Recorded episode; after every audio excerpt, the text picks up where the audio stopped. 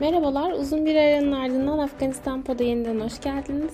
Bugünkü bölümümüzde Afganistan'da yer, zaman, özneler değişse de maalesef ayrımcılığın ve katliamların hedefi olmaktan kurtulamayan ve özellikle de son aylarda Taliban iktidarı altındaki Afganistan'da korkunç saldırılara maruz kalan Hazaralardan bahsedeceğiz. Kimdir Hazaralar? Neden hedefteler? Taliban'ın Hazaralara yaklaşımı nasıl? Bu soruları ele almaya çalışacağız. Elbette bu soruları yanıtlayabilmek için öncelikle Afganistan'ın etnik yapısından bahsetmemiz gerekiyor. Birleşmiş Milletler verilerine göre günümüz Afganistan'ın ortalama %40 ila 45'lik bir kesimde Peştunlar oluşturuyor. Diğer etnik gruplar ise %27 ile ikinci en büyük grup Tacikler, %9 ile yani bu sayı büyük bir ihtimalle değişmiştir ancak %9 olduğu son olarak tahmin ediliyor Hazaralar. Yine %9 da Özbekler, %4 Aymaklar, %3 Türkmenler ve Beluşlar ve diğerleri şeklinde devam ediyor.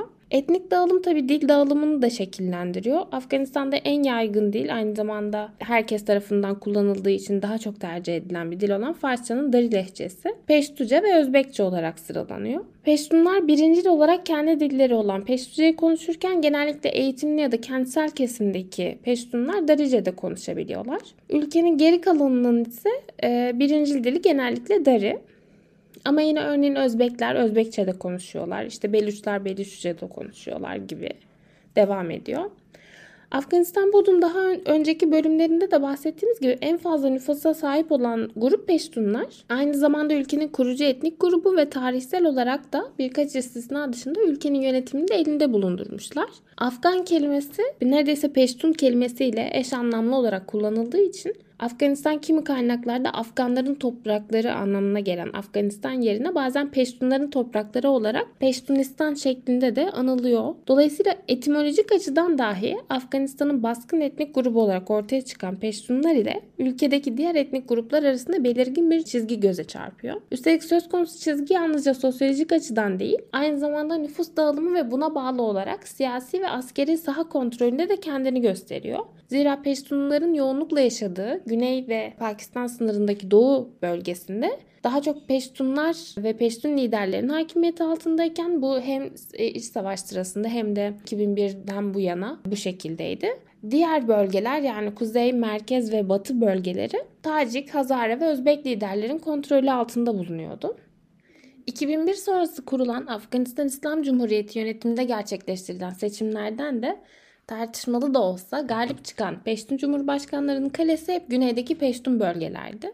Kuzeyden ise diğer etnik grupların üzerinde uzlaştığı, diğer etnik gruplardan çıkarılan e, adaya daha çok oy verilmişti. Tabi burada Taliban'ın kurucu lideri Molla Ömer'in de güneydeki Kandahar vilayetinden olduğunu, Taliban'a katılımın da genellikle güney ve doğu bölgelerinden geldiğini belirtmemiz gerekiyor. Dolayısıyla Afganistan'ı Peştunlar ve diğerleri olarak ikiye ayıran bir çizgi var. Ülkenin tam olarak ortasından ikiye bölen bir çizgi var manevi. Ve bu çizginin kuzeyinde, e, kuzey merkezinde diyebiliriz Hazaralar yaşıyor. Ve bu bölgeye de yani merkez bölgeye de Hazaracat deniliyor. Bamyan diye bir bölgesi var, vilayeti var. Bu vilayet Taliban'ın 90'lı yıllarda yıktığı Buda heykellerinin bulunduğu vilayet aynı zamanda. Hazaralar 13. yüzyılın başlarında günümüz Afganistan bölgesini işgal ederek yağmalayan Cengiz Han'ın ve Moğolların bu topraklarda bıraktıkları torunları olarak görülüyor. Hazara ismi ise Farsçada bin sayısı için kullanılan Hazar kelimesinden türetiliyor ve bu da Moğolların işgal ettikleri topraklarda kurduğu bin askerlik birliklere işaret ediyor.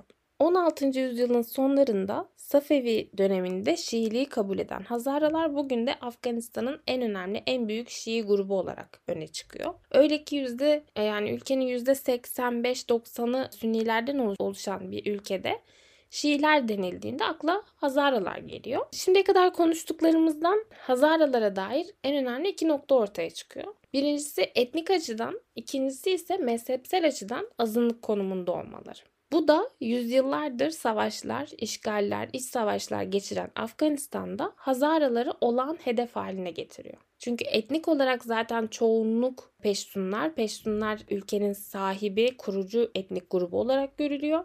Diğer gruplar olarak bir koalisyon kurulsa da bunlar içerisinde de yine en zayıf grup Hazaralar. Dolayısıyla Hazaralar etnik açıdan zaten dezavantajlı grup. Buna da ilaveten dediğim gibi bir mezhepsel bir e, azınlık olma durumu söz konusu ki burada Hazaralar neredeyse tek başlarına kalıyorlar.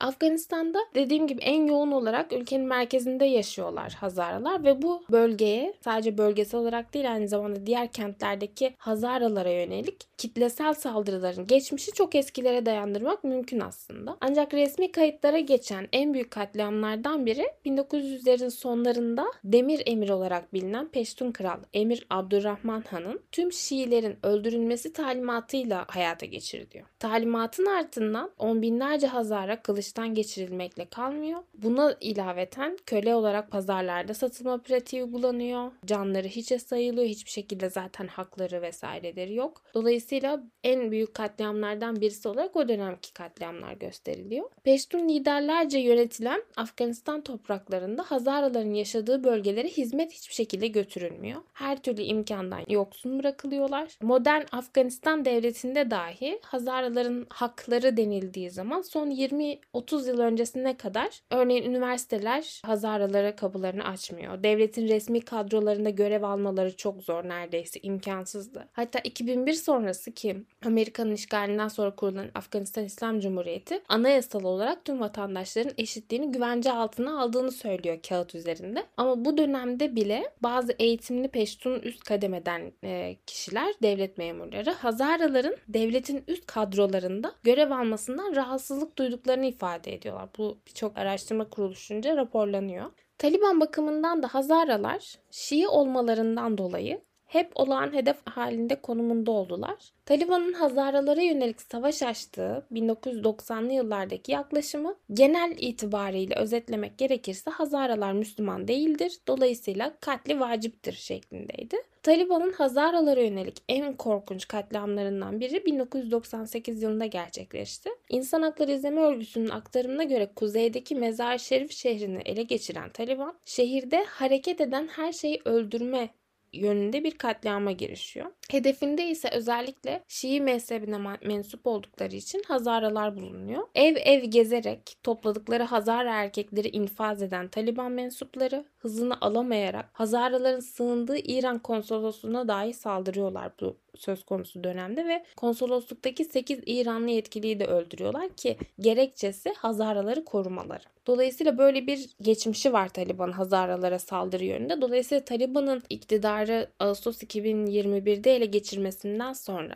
en derin endişeleri dile getiren grup da yine Hazaralar oldular. Ancak tüm bu bahsettiklerimizden sonra bu kulağa tabii ki enteresan gelmiyor. Beklendik bir durum. Çünkü iyileşme beklemek pek mümkün değil Taliban'ın Hazaralara yönelik yaklaşımında. Taliban geçtiğimiz 15 ay içerisinde Hazaralara yönelik endişe edildiği gibi bir katliama girişmemiş olsa da Hazaraların güvenliklerini sağlamakta ciddi anlamda başarısız oldu. Yani komplo teorisi yaklaşımı şeklinde değerlendirilebilir ama çoğu Hazara'nın şu anki hissiyatı Taliban'ın kasten Hazaraların güvenliğini sağlamıyor olduğu şeklinde. Taliban hükümetinin en büyük sınavlarından biri olarak ortaya çıkan IŞİD de ülkedeki Hazara düşmanlığını ayak uydurarak saldırılarını bu gruba yönelik yoğunlaştırmış durumda. Ki IŞİD'in Taliban ve diğer örgütlerden kopardığı militanların genellikle ülkedeki Peştun bölgelerinden çıktığını düşündüğümüzde bu durum pek şaşırtıcı değil. Zira Afganistan'da ilk varlığını gösterdiği 2014-15 yıllarında buna dair yapılan haberlerde hep bu yönde bir uyarı vardı. Yani IŞİD Taliban içerisindeki en radikalleri Peştun bölgelerindeki eğitimsiz genç militanlardan devşiriyor şeklinde haberler yapılıyordu. Şu anki durum da o şekilde. Ancak saldırıların bilançosu nüfusu öyle yükseldi ki vahşet o denli can yaktı ki çünkü genç çocuklar öldürüldüler. Ee, okullara yönelik saldırılar düzenlendi. Afganistan'da ve dünyada Hazaralara yönelik soykırımın durdurulması çağrısıyla bir takım protestolar düzenlendi. Bunlardan bir tanesi de İstanbul'da gerçekleştirildi. Soykırım kelimesinin burada kullanılmış olması da durumun vehametini aslında ortaya seriyor. İnsan Hakları İzleme Örgütü verilerine göre Ağustos 2021'den bu yana yani Taliban'ın iktidarı ele geçirdiği tarihten bu yana Hazaralara yönelik düzenlenen saldırılardan 13'ünün sorumluluğunu IŞİD üstlendi. Üstlenmedikleri ama yine IŞİD'in gerçekleştirdiği düşünülen saldırılar da mevcut. Bu söz konusu saldırılarda en az 700 kişinin ölümüne ya da yaralanmasına sebep oldu IŞİD. Taliban iktidarı altında tüm medya kuruluşları ve gazeteciler tabi baskı altındalar ve yeni yönetimin elinden ilk şiddete maruz kalan gazeteciler de yine Hazaralar oldu. İşkenceye dair fotoğraflar, görüntüler paylaşıldı. Birleşmiş Milletler'e göre IŞİD'in Kabil'deki Şii dini etkinliklerine düzenlediği saldırılarda ölen ve yaralananların sayısı 120'yi geçti. Bu da dini özgürlüklere, dini faaliyetlerin uygulanmasına yönelik saldırılar olarak kategorize edildi. Peki Taliban'ın Hazaralara yönelik resmi politikasında yani fiiliyatı inceledik şimdiye kadar. Peki söylem olarak ne derece bir değişiklik var? Var mı? Yok mu? Yoksa 90'lı yıllarda olduğu gibi Şii oldukları için öldürülmeleri Taliban'a göre caiz mi? Taliban yönetimi Hazaraların durumuna ilişkin yapılan eleştirilere Afganistan'daki dini azınlıkların korunması için ellerinden geleni yaptıkları şeklinde cevap veriyor. Genellikle İçişleri Bakanlığı sözcüleri bu şekilde açıklamalarda bulunuyorlar. Ancak özellikle Hazara mahallelerindeki okullara, öğrencilere yönelik saldırılara rağmen söz konusu hedef alınan bölgelerde güvenlik tedbirlerinin artırıldığına dair hiçbir emareye rastlamak mümkün değil. Örgütsel bakımdan ise tabanın ve mensupların büyük bir çoğunluğu Peştunlardan oluşuyor Taliban'ın. Bünyesinde yer alan az sayıdaki Hazaraları reklam amaçlı kullanmaya başladılar. Bu en azından söylem olarak Hazaraları Peştunlarla eşit gördüklerine dair bir propaganda aracı olarak kullanılıyor elbette. Örneğin geçtiğimiz yıl Mevlevi Mehdi isimli bir genç bir Taliban komutanı haber olmuştu. Hazarların yoğunlukta olduğu Bamyan vilayetinde istihbarat şefi olarak göre görevlendirilmişti. Günümüzdeki Taliban'ın eskisiyle aynı Taliban olmadığını söylüyordu Mehdi ve şu ifadeleri kullanıyor. Taliban Hazaralara yönelik yumuşak politikalarını sürdürürse Hazaralardan da destek almayı başaracaktır. Yani böyle bir ajandası da mevcut. Ancak Mehdi'nin görevlendirilmesi başta Hazaralar olmak üzere pek çok kesim tarafından PR çalışmasından ibaret olarak görüldü ve Mehdi'nin genç ve eğitimsiz olmasına işaret edildi çoğu kesim tarafından. Taliban'ın PR çalışması ne derece etkili olur şaibeli ancak kesin olan bir şey varsa o da Hazarların üzerindeki soykırım isimli kara bulut yakın bir zamanda tehdit olmaktan çıkacakmış gibi görünmüyor. Zira diasporadaki Hazaralar dışında Afganistan'daki duruma dikkat çekebilecek, iyileştirme ya da güvenlik talep edebilecek bir tarafta bulunmuyor. Maalesef bu konuda Hazaraların da çok fazla lobi gücü bulunmuyor. Sivil toplum kuruluşları var, çeşitli sosyal medya kampanyaları yürütülüyor, protestolar düzenleniyor ama politik sahada buna dair çalışma yapılabilecek pek fazla güçleri maalesef bulunmuyor. Umarım Afganistan'da tüm zamanların ve tüm faillerin olan hedefi Hazaraların ne gibi bir durumla karşı karşıya olduğuna dair hem tarihsel bir kısa bakış hem de mevcut duruma dair iyi bir tasvir yapabilmişimdir. Bir sonraki yayınımızda görüşmek üzere.